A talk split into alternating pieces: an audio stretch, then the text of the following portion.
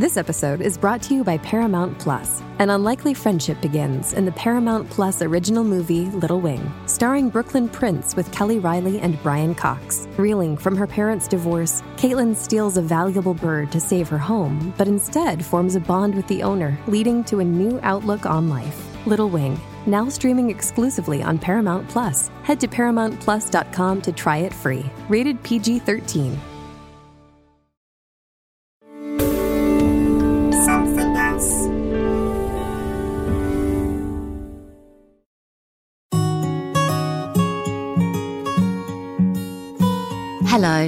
I'm Katie Piper, and welcome to my podcast, Katie Piper's Extraordinary People.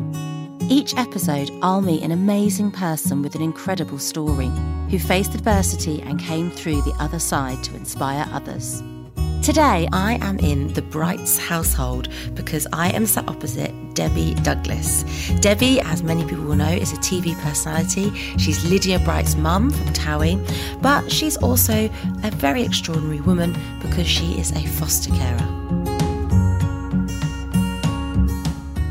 Now, everybody um, will know who you are um, from the other role um, as a TV personality and Lydia's mum in Yeah. Towie.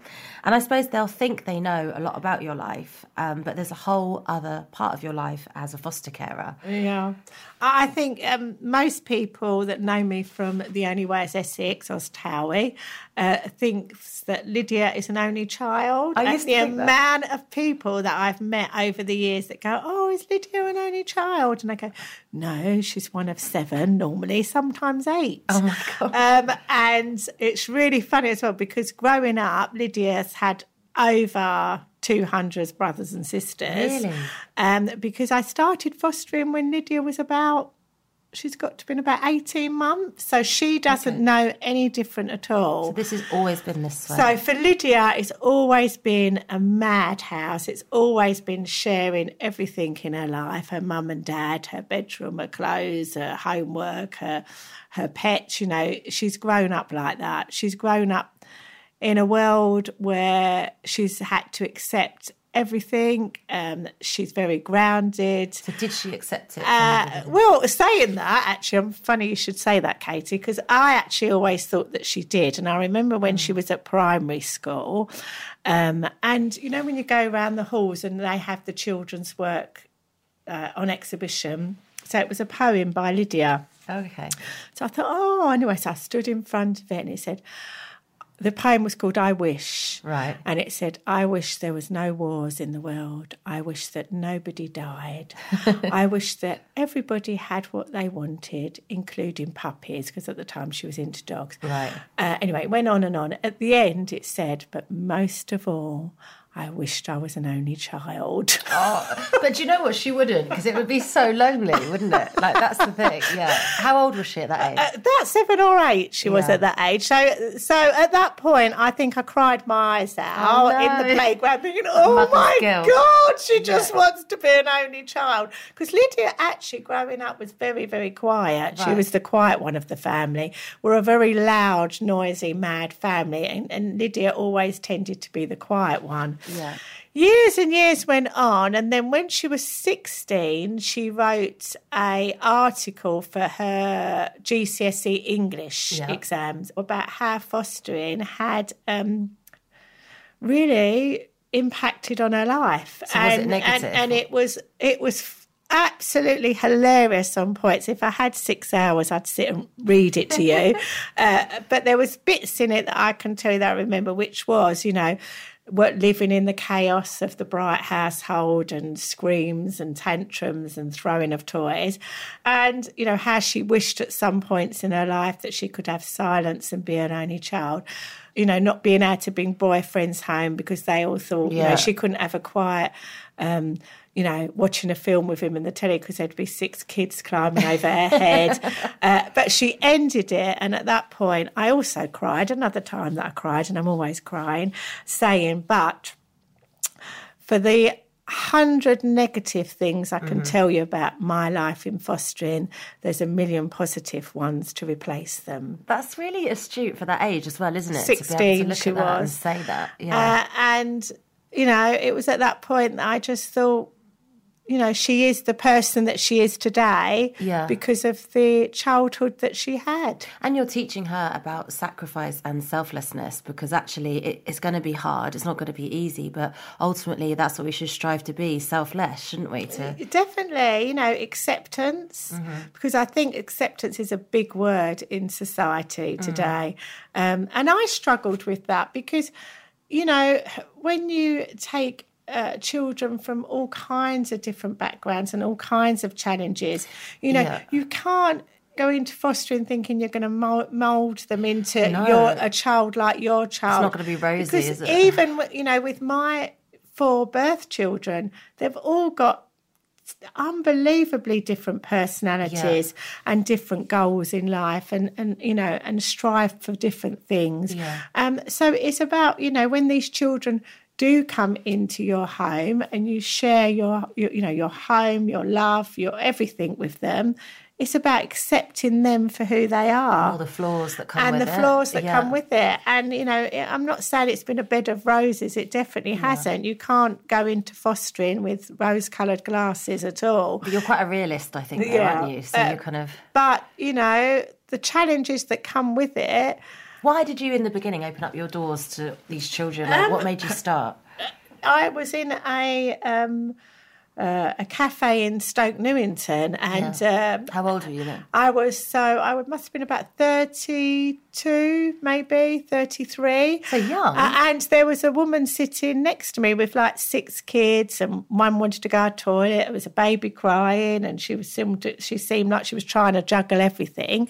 And I said, "Oh, don't worry, I'll, I'll watch them. If you want to take the little one to the toilet, I'll watch them." Yeah. And um, she went, "Oh, do you mind?" I said, "No, no, like, I'm here. I've got my kids. Honestly, just just take her to the toilet, and I'll watch the kids." So she went, otherwise she would have had to take them all to the toilet. You had three birth kids. I had two birth kids okay. at the time, um, my two oldest ones, Georgia and Lydia. And when she come back, I said, "Oh, are they all yours?" She went, "No, no, I foster. I don't know her name. Never, ever, Oh, ever, really? ever, ever can remember her name." And she said to me, "Give me your number because they're really short of foster carers at the moment." So I said, "Okay, they're always short, by the way, of foster carers." Um, I gave her my phone number carried on eating my dinner. She went, I said, Oh, bye, nice to meet you. Because I do talk to everyone, Katie, Yeah. like wherever I go. Much annoyance to all my children who say I'm the most embarrassing mum in the world. uh, and um, I think it was two days later, a social worker called me and said, Oh, I heard you're interested in fostering.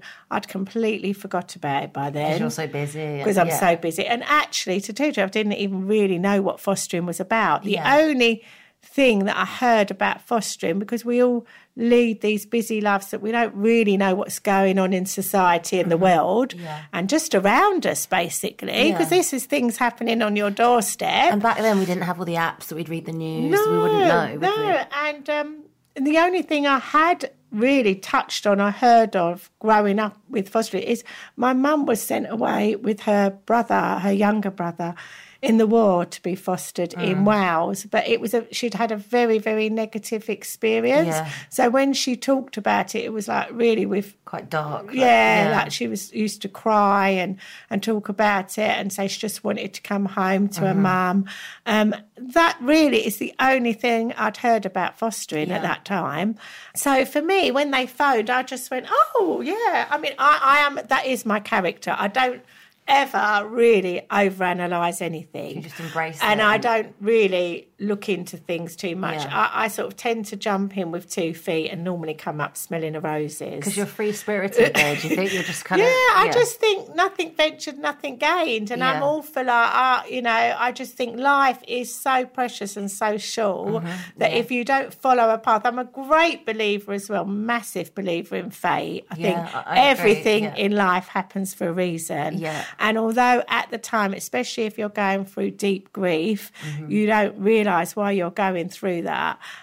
Years later, you look back and you think that happened because of this To help you grow. and and this yeah. happened because of that. At the time, you might not see it. So I'm a great believer is I met that woman for a purpose. Yeah. It wasn't a, It fluke, wasn't a fluke. accident. Yeah, I think you're right. You were guided to that that. That woman was meant to be sitting next to me, Mm-hmm. and I was meant to give her my number, and this was the path that I was meant to take. So you go home, right, with this massive suggestion of a huge life change to this family. What does your husband say? Because I know He said, There's no way in a million years I am going to foster. To which I replied, Well, you know who wears the trousers in this house. this is exactly like my relationship. This is, if I say anything to Richie about this subject, he's like, "We've got enough on our plate." I and think, yeah, I think, yeah, he just, at the beginning, you know, when we, we discussed it, although he wasn't for it, you know, he said, no, we've got, you know, we're busy, we've got enough problems. it's a typical own. guy's reaction, don't you Uh, think? yeah, um, you know, I'm working, like you're going to go back to work when the kids go to school. So we had a negotiation period where I said to him,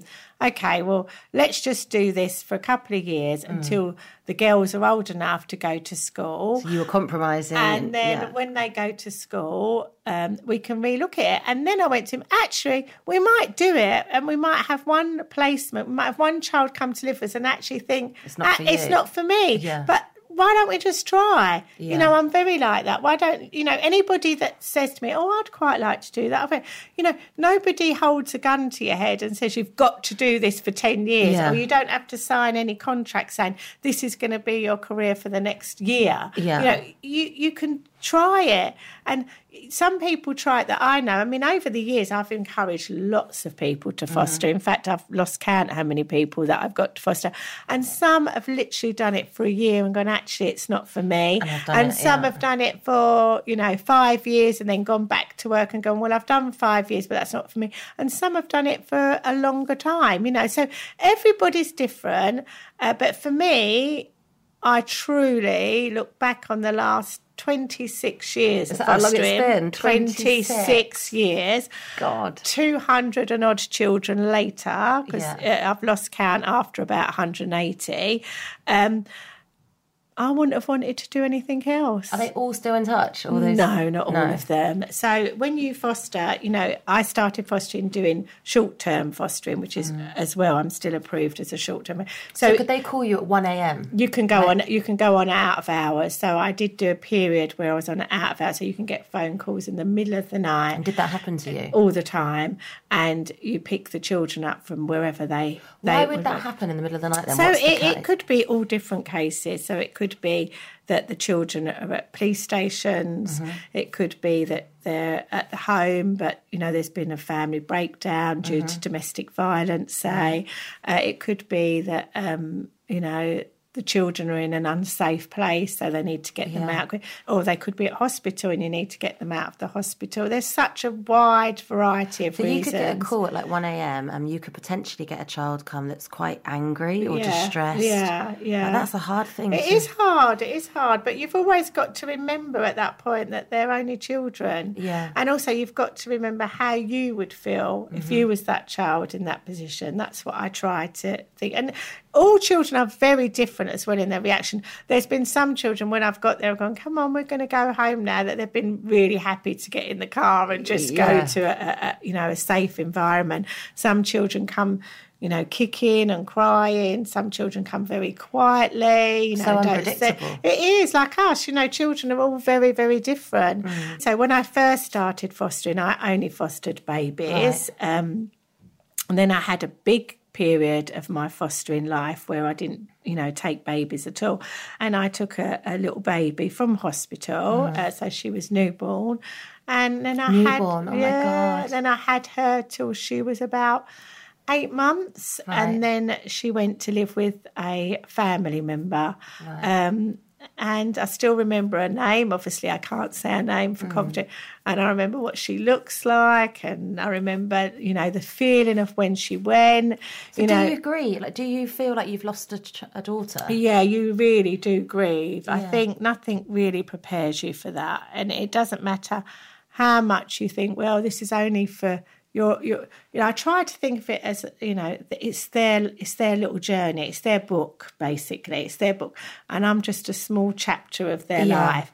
But I am a chapter, know, a big chapter. and uh, and you know when they move on, there's lots of things that they're going to experience and do, and if there's one thing in their whole life that maybe they can remember that that I had an impact on them, then that's better than nothing at Nothing all. at all. Yeah. Uh, but you do grieve, you do grieve, and you have to get, you know, you have to prepare yourself for that. And you also have to let yourself go through that. I don't ever fight it. No. I'm a natural crier. I cry at everything. I But it's an outlet, isn't it? yeah, It's and, good. and and I spend my life crying, you know. But I, I don't. I'm not ashamed about crying. I cry in meetings. I cry at hospitals, and you know they're used to seeing me crying. And and I, sometimes I don't even just want an arm round me. I say it's going to be okay. Sometimes I just want to cry, to let that out. you yeah. know. And then Is that why you stopped the babies then? Was it too emotional? yeah, yeah. I stopped the babies for a quite considerable amount of years because it just was too too hard, you know. It's, Although we say that, you opened the door to me this morning with an eight week old baby in your arms. yeah. So- So, I've gone back to doing babies. Why have you gone back then? I just feel that um,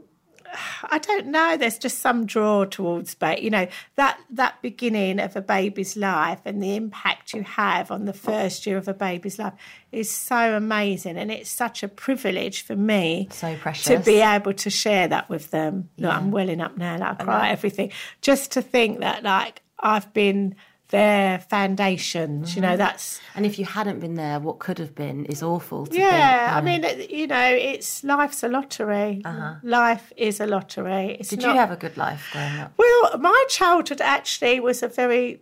It, listen, I had a wonderful, massive family. I'm mm-hmm. Italian Irish background, so Irish mother's side, Italian father's side, but very volatile relationship. Um, the, the Irish or- and Italian. Not so much violent, just lots of screaming and shouting, and, and you know, and doors banging, and that one walking out, this one walking out. Um, so it was no way an idyllic childhood. I didn't, you know, grow up in the countryside, skipping in the country lanes. Yeah. I grew up in, you know, the east end of London. Things were hard, Mm-hmm. money was tight, but I always knew that I had a, a big family. So I had an escapism. So when I did want to get out or, or, or want to escape for anything, I had an aunt to go to or Yeah. a nan to go to. Or So you replicated the big family, but you've done it with stability and Yeah, I think I, I actually did uh, do some. I mean, I love writing. I do love writing. That's my little bit of release. I can sit and write for hours. And I remember writing something years and years ago. It's got to be 12, 15 years ago. Because I was thinking, why? Why? Because we've all got a purpose in life. Every single one of us have got a purpose. And I just wonder what draws me so much to that nurturing side. Because I could nurture anything like Yeah. a bird, And it's just natural a bird or a snail or a baby or a kitten or you know that I just I just love that part of my life. Yeah. And um, I looked back and because you were saying about childhood, and I felt like my dad when I was growing up was very broken. Right. He was um he was an Italian um immigrant really um, and in those days they called them wops so Oh, really? do you Okay. know what wop No. means it means without papers Ah, okay. so, right. so he was really not accepted in the East End of London because he was known as a WOP and an Italian immigrant. He had no papers. Um, he was an illegitimate child of my grandmother who abandoned him really Mm-hmm. in Italy. He didn't come over here till he was in his early teens. Uh, so he, he never really fitted in anywhere because being illegitimate, you know, how many years in the 50s? Mm. Because he would be 80 now Mm-hmm. you know, he come from a village. So his mum was banished from the village because she was pregnant out of wedlock. He was left with a lot of rejection. masses of rejection. Yeah. And later on in life, he did try and find his father, who who you know denied that he was his father.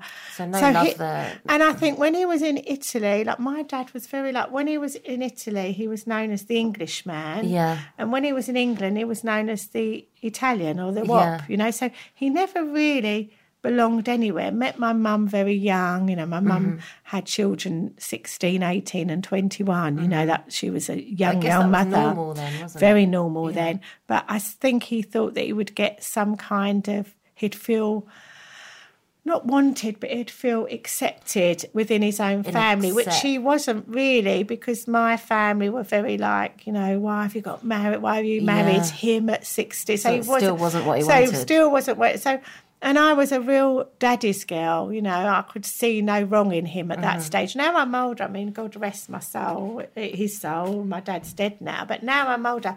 I look at the life my mum had, and it was a tough, hard Yeah, life. a really At hard the life. time, I didn't. At the time, I blamed my mum for his unhappiness and blamed my mum for not making him happy. So. I think probably if I look back on my life, that nurturing side come from a very, Mm-hmm. very young age And that long line. Yeah. and that that that young age of wanting to fix my dad, Mm. you know, and I never was able to fix my dad. No. And and but I still go on trying to fix things. And this title, like mother, like, you know, you're a mother to lots of children. It doesn't just have to be biological. Like, someone once said to me, I was at this talk about mums, and they said uh, the role of a mother is to raise your child so they don't need you. And that is the ultimate selfless role. Like, you shouldn't try and keep your children. And ultimately, you're just borrowing them from, Yeah. from something else, you know, and letting them go. And I left the talk thinking, like, oh my God, my kids are so lo- so young. I love having them with me. And if they don't ever need me, I'll feel really sad. But it, that's a selfish thought, really, yeah, isn't it? Yeah, and uh, you know that's why you get a lot of women and men and you know couples that when they do flee the nest, it's like, what do we do now? Right, yeah. You know, I read similar to that. Uh, It was I can't remember what book, but it was a prophet, and he said, "Children come through us, but not from us." Yeah, I've had that. and, and it's a true saying, you know, it's a true saying. And if I look at all of the foster children that I've had over the years, and a lot of them, you know, I try to keep in touch with. Obviously, you can't keep in touch with all of Yeah. them, but a lot of them, are, you know, and how they've developed.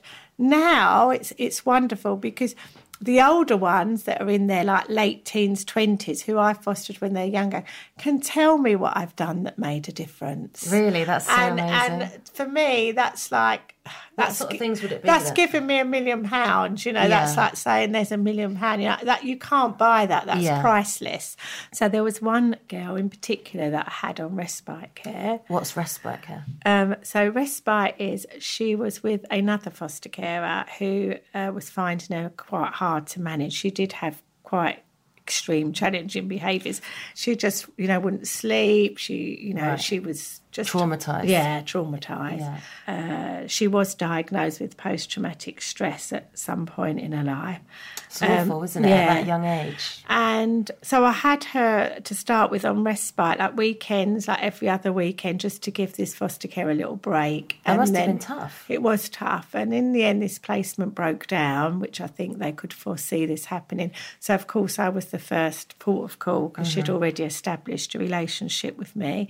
Um, and she came to live with me. I think by that time she must have been five, six.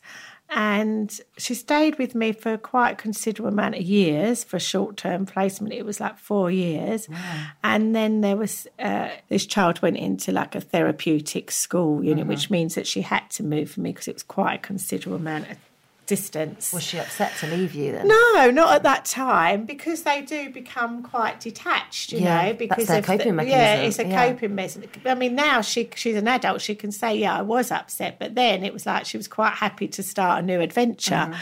Um, anyway, we kept a relationship going, although it was sporadical. Um, and then the next um, next time that I heard from her for quite a few years, it was a good few years, was when she was in hospital in labour. Oh my And God, oh she wow. said, um, "Would you come? I'm in labour. I'm on my own. I want you to be with me." How sad she was on her own. And um, I rushed to the hospital and um, sat beside her and helped her to push by screaming at Wow. her.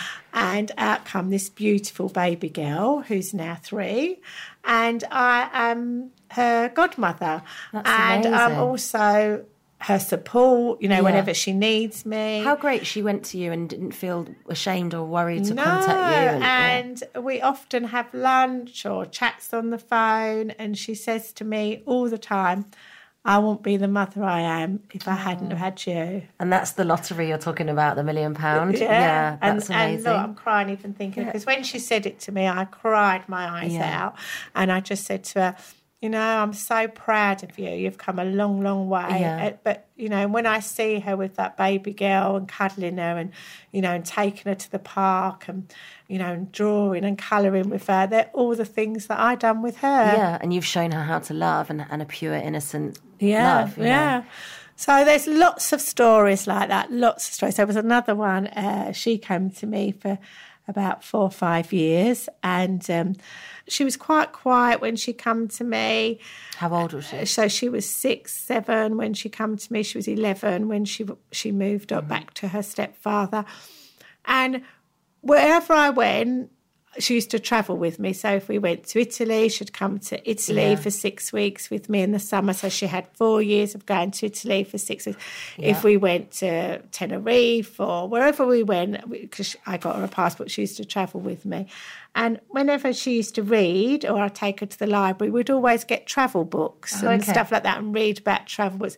And now she's living in China. Oh my goodness! And we often talk, and she says to me that there's no way she would have thought about travelling unless you'd inspired her. unless I'd inspired that from a very young age. And and, and from there, she's been China, Japan, Thailand. She phones me wherever she is. And um, she, you know, she says all the time, if I hadn't have been placed with you and come come to live with you, the yearning to travel wouldn't have been there. such a big influence that you play on the whole the rest of that path. you know? Yeah, because childhood is such a small part of our lives. I uh-huh. mean, if you think of our whole lives, Yeah. childhood is a significant small part of our lives. But it's where we do the most learning. And we need people the most, don't we? And we need people that, and we let, and we lead by example, Mm-hmm. and we look up to people, you know, and we have role models. Yeah. And if I can be a role model for somebody, yeah. you, you can't buy that, can you? No, it's amazing. I mean, it, it makes me feel proud, and I don't, I don't even know you well enough to say I'm proud of you. But Oh, that's lovely. That is really lovely. There's a lot happening these days. But I have just the thing to get you up to speed on what matters without taking too much of your time. The Seven from the Washington Post is a podcast that gives you the seven most important and interesting stories, and we always try to save room for something fun. You get it all in about seven minutes or less. I'm Hannah Jewell. I'll get you caught up with the seven every weekday. So follow the seven right now. Hey, it's Kaley Cuoco for Priceline. Ready to go to your happy place for a happy price? Well, why didn't you say so? Just download the Priceline app right now and save up to 60% on hotels. So, whether it's Cousin Kevin's Kazoo concert in Kansas City, go Kevin, or Becky's Bachelorette Bash in Bermuda, you never have to miss a trip ever again. So, download the Priceline app today. Your savings are waiting. Go to your happy place for a happy price. Go to your happy price, Priceline. Has it ever gone horribly wrong? Oh well, we've had like some really challenging times over Because you can't years. just sign up and say I want cute babies and I No. want people with no issues. No, you, know, you can't say and, that. And, and, you know, if I can do a little bit on your podcast about promoting fostering, there's a huge, massive shortage for teenage foster carers at the moment. So there's not really a shortage for baby carers because everybody wants a baby. Mm-hmm. Right. Because again, we stereotype, don't we? Mm-hmm. You know, we stereotype that all teenagers are going to be horrific and, Mm-hmm. you know, and running wild in the streets and give you like sleepless nights. Yeah. You know, there's some that do, but listen, that again is such an important part of their life. They need somebody there to know that whatever they do, you're going to still love them unconditionally. And you do do teenagers, don't you? You- Yeah, You've I've got, got a teenager. two teenagers living here at the moment. So I've got a 15 year old boy and a 14 year old girl. Are they living with me. siblings? No, No, no, okay. different families. And they come with their own challenges. Mm-hmm. You've got to have patience, you've got to be flexible, you've got to, you know, be understanding, all of those things. And there'll be lots of times that they will push every button that they possibly Of can course, like, like your own children would. like your own children. And let me tell you, my eldest child, Georgia, so if Mm. she's listening to this, she can say it. She was the worst teenager in the history of teenagers. Yeah. So, you know, I'd been through You're well it. prepared. yeah, I've been through it with my children, you know, but listen, it's wonderful. And I can really, really say to everyone if you ha- think that you can do it, all of you, if you are even one little tiny bit interested, contact your local authorities mm-hmm. and say to them, you know, are they short of foster carers? Are they recruiting foster carers? What age group are they mm. looking at? Just pick up the phone and ask. Because for years, really, you've kept it quite private. Like it's not like when you first joined Towie. Was it 2010? You joined Towie? Oh, it's eight years ago. So how? Um, Yeah, yeah, yeah, that then, yeah, yeah, that's so right. eight years ago, like we never really knew about this part of your life, and you never mentioned it, not just on the show, but in interviews. No. You know, I mean, I, I knew a little bit from the local area that you did that, but not to the scale that No, you do. no. I think as well because you know you do have to be careful because it is Yeah. confidential information, and you know I never release children's names Uh-huh. or, or or pictures, you know Yeah. anything like that. What about when you first ever started going on telly?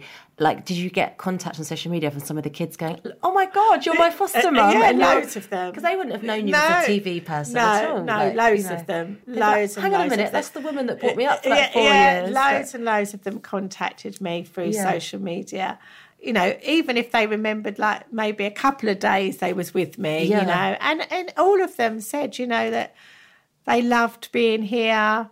I don't think I've ever, no, I don't think I have. I can honestly say my hand that I've ever had anybody say, you know, that uh, that they wanted to leave. How know. do you deal with the tough times though? Because obviously you're, you've got a lot of love. You're naturally a Yeah. nurturer. If the children project their anger at you, even though it's not directly for you, they've got you're the punch bag, aren't you? Really? How mm. do you deal with the tough times? Um, it, you know, it is hard. It's very, very hard. I think you've just got to take a massive step back and you know you, you do have to protect yourself as well mm. because sometimes you know it does absolutely drain you so you do mm-hmm. have to keep a piece for yourself i think maybe that's been the art of me being able to do this for so long because I do still have my friends, I still mm-hmm. socialise, I still go away for weekends. How do you get the time? You have to have a massive support network attached to you. Okay. So I don't think really you can do this single handed. Yeah. Uh, because it will drain you if, if you have that. So you have to have that massive support network around you. When I say massive, even if you've got two or three people you can rely on 100%. percent mm-hmm. So sometimes in a situation with a teenager, it's moments, isn't it? It's the, it's those moments, and when you're at that heightened state, because that's Yeah. what you're at, and I myself get in that heightened state where you Yeah. just want to go, shut up, and Yeah. get, you know.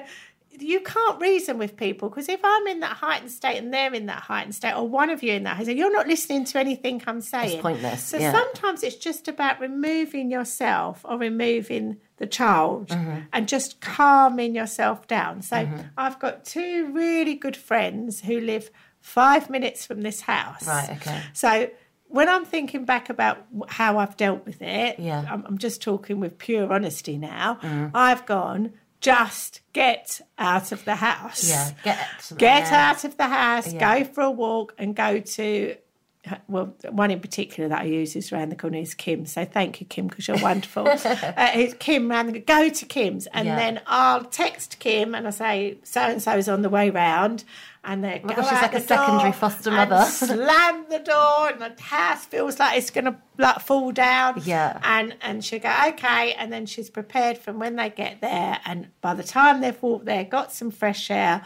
She's, you know, makes them a cup of tea or milk and biscuits when she gets there, Yeah. or just leaves them because sometimes they just want to be left, yeah. but they're still in a safe place. Yeah. And the next day, things seem a lot different. Yeah, because you've got perspective, you've calmed down. Yeah, and I always say nothing in life is forever. Mm-hmm. And if you have that bit of space where you can calm down, you can you can look at things more logically. fresh eyes. Uh, and if they don't get out of the house, sometimes it's just me that I'll go for a walk with the dog. So I'll get the dog's leads on and I go out the house because there's another adult in the house, and I'll go out and I, you know and take a bit of fresh air. Over the years, I think I um, actually my own children tell me this that I've really mellowed over Oh, the really? years. And I don't know whether that's a natural progression for all people as they get older. Mm-hmm. Yeah, they just chill but, out. But for me personally, like whereas before, if I think about like maybe 10 years ago even i'd get a phone call from the school to say so and so's done this Yeah. and so and so's done that and they've done this and they've broke this and this is i'd put the phone down and think oh Here we go. and yeah. then they'd walk in and I'd go, I've had a phone call from the school. Why have you done? Yeah. I don't do that anymore. You're just more like blasé and I, relaxed. no, not really. I just think, well, it's done. Yeah. that's done. I can't can't. change I it. can't change that. So it's not Yeah. like I can go. Let's rewind the clock. How would you have done it? Like, Mm. So when they come in, they come in, and I don't scream or shout. Mm-hmm. I don't even raise my voice. I just say, "I've had a phone call from the school today." So you're not going to school for the next three days. So let's think about how we can stop this happening again. Um, and they won't want to talk about it then. A lot of the kids over the years, especially if I think of secondary school age, can write and draw things a lot more than they can verbalise things. So always have paper, Art. you know, Yeah. felt tip pens, uh, you know, stuff that they can just draw and write things and explore it at another time. So they can You know, themselves. I think a lot of over the years, if I look back at my mistakes, and I've made huge mistakes in fostering, but we learn by our mistakes, Mm-hmm. is that the timing has to be right. You know, what is the point of screaming at a child when they come in from school if they've just been excluded for three them, days? yeah. You no- know, it's not there is no, solve anything. there is no point whatsoever. It's not going to solve anything at all. So, Have you ever had a God, I can't do this moment? Uh, yeah, I have. I have had. I've had times where I have. I'm What- not going to lie, where I've just been exhausted. Right. Uh, if I look back, one child in particular, uh, I mean, he, he was only quite young, so it was quite scary as well. So he was like nine, eight or nine, but he was quite small for his age as well, so he looked younger. You know, he kept absconding the whole time. Oh, that's scary. And when you don't know where a child is at that age, at 12, 1 o'clock in the morning, Yeah. it's So just go out the scary. front door. Yeah, and and you can't, you know, you can't. You, when you you talk about foster care, it's your home. Yeah, yeah. You know, it's it's not a Prison. cell or a prison. Yeah. they're not locked up. You know, Yeah. you shouldn't want to live that. You're meant to live your life exactly how you would always live it. Yeah. So I think at those points, I think at the points where I've been at my lowest is when I've thought. I can't keep this child safe. Mm-hmm. When you're exhausted all avenues Uh-huh. and tried every support that you've got around you and and you know bless social services you know they're so sick and tired of me emailing and, and texting them do you know what I mean because we have masses of communication Yeah. and you know I must say the social services ha- are always amazing with me and give me masses of support. Yeah. But when you've exhausted every an- avenue and you think, actually, it's one in the morning and I'm driving around looking for this child and they're Yeah. only six or seven and anything could so happen to scary. him. Yeah. It's the scariest thing in the world, you know. And that's being an honest, good mother, isn't it? It's putting your hand up and saying, actually, I don't know if I'm doing this right or if I'm the best person. Yeah, yeah. Because it would be worse to blindly just carry on, wouldn't it? carry on and then you know something happens to that child Yeah. because you know you are so you know it's like when you take your baby home from the hospital and that's scary enough. And that's scary enough. Yeah. You know that yourself, Katie. Yeah. You get in the car and you take and you think, God, she's my responsibility trusting now for life, you know. And I know that feeling of Yeah. like not really sleeping. And although they're Yeah. sleeping, you're watching to make sure they're breathing, Yeah. you know, the whole night. You're and, uh, checking them and, and- checking yeah. them and, you know, putting your face near them, you know, that's overwhelming.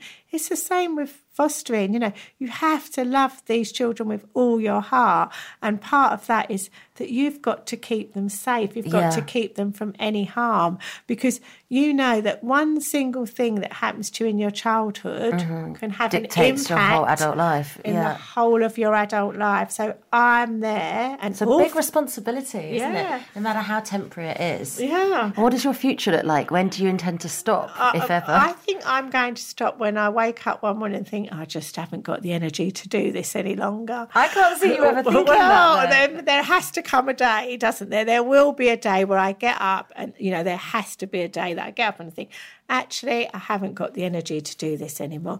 And I think when that day comes, I shall sit and just write. do you think I should foster? I think you would be an absolutely fantastic foster carer. I would and love to do it. I really mean that from the bottom of my heart. I think that you're, you know, you've gone through many, many life's experiences. You've faced your own challenges. Mm. My God, that would be a gift to any child. Uh, do you know, I always think because I, I suppose I've experienced not having a lot and then being really blessed and fortunate and having lots of things that people would want.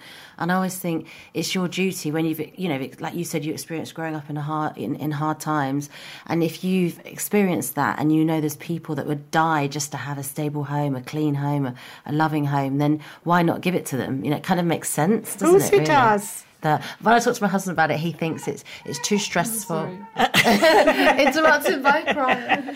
So yeah, if I if I talk to my husband about fostering, he thinks it's too stressful, too dangerous. We've got enough problems, and you think actually, if you ever wait till your life is problem free, Perfect. it's never problem free. It's free. never, is it? ever It's, it's like perfect. people say, "When's the right time to get pregnant?" You're like, "Guess what? Never." and you know, like as well, it's like when people try and plan their whole lives out. You know, they go, "I'm going to get married at 30. I'm going to have a house at 40. Children in my 30. You know, listen. There's a very old saying I always say to my kids.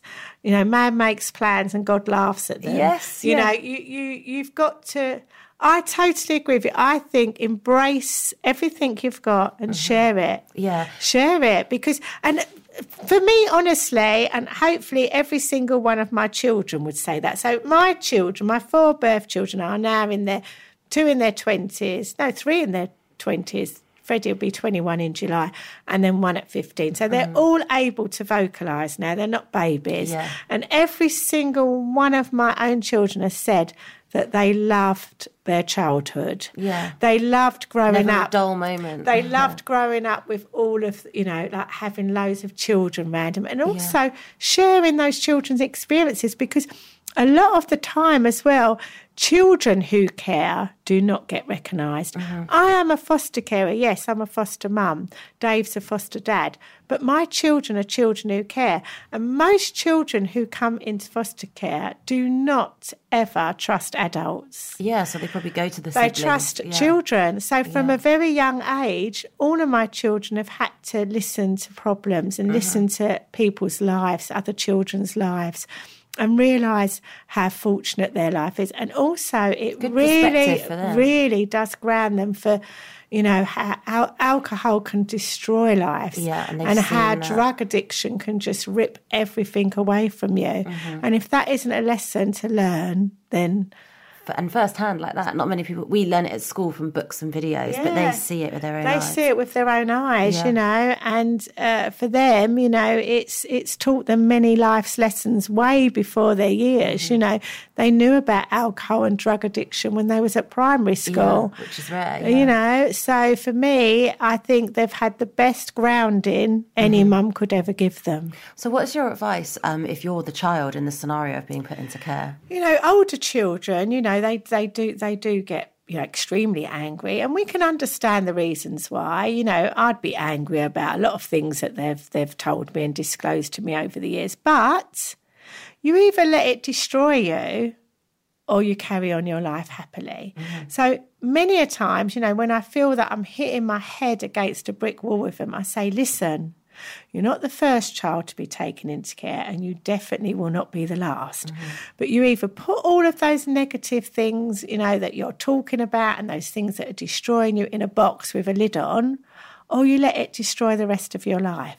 So you've got sometimes, you know, you've got to be cruel to be kind. It sounds like tough love, but actually, it's good advice. Yeah. Because otherwise, you like you said, you just waste your life. You just waste your life going over everything that's happened in the past, you know, when you've got masses to look forward to in the potential, present. yeah, You know, that and that future, you know, and, and that moment as well. It's not always about just, you know, the, the past and the negative, you know, put that in a box, put a lid on it. You know, I hate to say this, but sometimes I think, you know, that when you, you talk about therapy, sometimes it goes over and over and over things. And Yeah. now Do I you talk. think it's not helpful? Uh, well, I speak a lot to a lot of these children, and please, all you therapists, don't write in saying, "Oh, you're wrong." Of it, but I speak to a lot of these children who say it was so unhelpful because it, it it disables them to move on. Mm. You know, like I said to you, I've had things go on in my life, but Mm.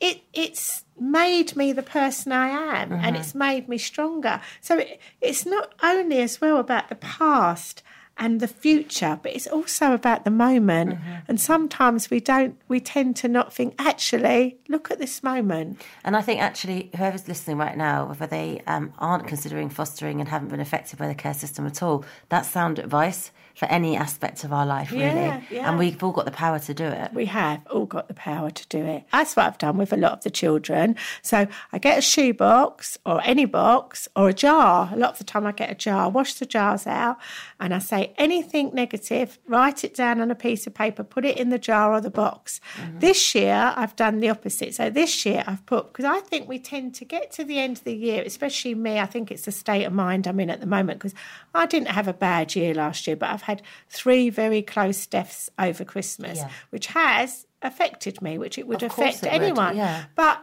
I've got to start thinking about everything that was good last year. Yeah. So what I've done is I've got a jar and then I've put it at the side and I put 2019 and everything that's happy that's happened from 2019 I've written on a piece of paper and put it in the jar. So instead of the negative things, when I get to the end of 2019, I'm going to open the jar and think about all the good things that happened in 2019. That's it now. I'm going to go home. I'm going to empty all the marmalade out into the sink, flush out the jar, and start writing. My first one can be that I got to sit down with you. Yeah, that's it. Yeah, Because it's like you'll, you'll forget that memory. in like Yeah. six months' time. And then Yeah. you get to 2020, open your jar, tip it all on the table, put it on the table and think all what you've achieved Yeah. in 2019. I think I'm going to do that. And yeah. do it with your kids, everybody. Yeah. Well, I was going to end the podcast by asking you about what's your motto for life, but I feel like you've kind of answered it in early on at the start of our chat. You talked about, you know, a child recognizing the impact they had on you. For you, that's the equivalent of a million pound.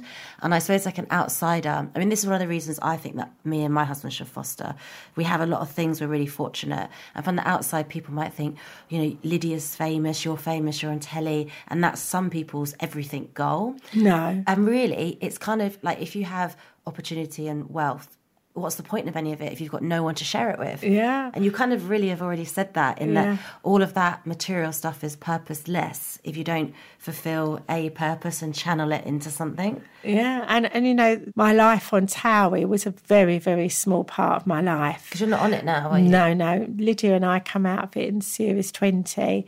Um, so that was a small part of my life. And, um, you know, really, if I look back, I loved doing it. And I, the reason I think I loved doing it is because I found a bit of Debbie again, didn't Yeah, I? and we all loved watching it, And because know. I could get up and do my hair and my makeup Nice and, and, you know, and have a glass of wine with Carol and laugh about things. You know, I found a bit of Debbie in Towie, which was lovely. And also, Lydia and I had some amazing times on Towie. You know, me and her laughed till, you know, we wet our knickers, you know, or cried, you know, like we look back with, with really fond memories. But it's not the be all and end all of my life, you know. And I'm glad I had that time. But if I told you the most important thing in my life, it's family, friends, and fostering. Yeah, and it's it's so true what you said about you know you believe in uh, fate and you know making plans and and actually how the rich tapestry of life does kind of come together. And I always think we are given certain lives for a reason. And like now, I would say the part of my life I'm in now, I'm very lucky. So it must have been for a reason to allow you to go and do other things that would benefit maybe somebody else who doesn't have that path quite yet that you're walking on. Yeah. And it feels like that's what you're giving back. You know? Yeah, I mean the the I would say, and, and I really mean this, every child who has entered our family home, we have gained as much from them as they have from us. Yeah. They've taught us many things. Yeah. They've taught us about how they've overcome such sorrow and grief and and you know destruction and how you know they've thrived to be a better person. Yeah. And if a child can teach you that, then you know there's a lot of adults that couldn't teach you that, is there? It's so true. Before I came here, I left my house this morning and it's an absolute mess, right? And my daughter woke up at five and I thought that was early and I thought I was tired and I thought I was busy. I walked into your house with your newborn foster baby, you've foster teenagers, you're working on your podcast, The Brights, as well. Yeah. You've got all your other kids and everything you're doing. And I thought, I felt a bit guilty. because I thought, I'm not that overrun, I'm not that busy, it's not that tiring. And it kind of like puts it into perspective. Yeah, and I think I honestly do believe as well. Energy produces energy. Yeah. and I think you know you go on overdrive and you carry on, and just and, and, done. and I don't, you know, I believe that life's for living. You know, and, and I try and fill every minute in the day up. You know, like I had an hour hit before you come, so I fed the baby, you know, bathed the baby. Had an hour before you come, and and uh, David took the dogs out for a walk. Freddie's on the computer, and I thought, oh, I'll do a big minestrone soup for tonight. So the Oh my kids have got soup. food. They're not even living off pot noodles in this house. if, if people want to know more about your family, they can listen to your podcast, can't Yeah, they? And that- yeah. that's the bright. Yeah, we're Yeah. really enjoying doing that because that is a. we we gets us all together, Yeah. and uh, and we all argue and scream and shout and life. laugh, and but also it makes us all catch up on Yeah. what the other one's doing because we're all very busy, you know. So it's nice to to keep my little heart inside all of theirs and, Yeah. and not let them go. We was talking about letting them go, but you know, at that po- that part of my life is when we're all together and talking about what we're all doing, you know, and it's lovely. I, I really important. enjoy doing it. It's funny. We've touched on fostering within Yeah. my podcast, Yeah. so we touched on it where uh, one of the babies moved, and we literally was all crying in the Oh, podcast, God, yeah. and and so we've touched on, you know, there's there's times where we're crying, there's times we're laughing, there's times we're screaming and shouting at each other. But it's authentic, though, isn't it? it but that's- across. that's my family. Yeah, yeah. So you can get that wherever you listen to your podcast. Yeah. Well, thank you so much for coming on Oh, mine. and the next time I hear you or I see you, I want to see you with a foster new child. baby. Yeah, yeah, or a child or a teenager. You could be walking down with a yeah. teenager. Why not? Yeah. But tell your husband that nothing ventured, nothing gained. So go for So it. So that's a good motto, isn't it? Yeah, nothing ventured, nothing gained. Well, thank you so much. I'm sure everybody that's listening uh, will agree that you're an extraordinary woman. In fact, that title doesn't even do you justice. Oh, so it's thank lovely you. to talk to And you. you, Thank Katie. you. Thanks for listening to Katie Piper's Extraordinary People. If you haven't already, please subscribe wherever you get your podcasts. If you enjoyed this, please help us spread the word. Rate and review the show where you got this, or share on socials.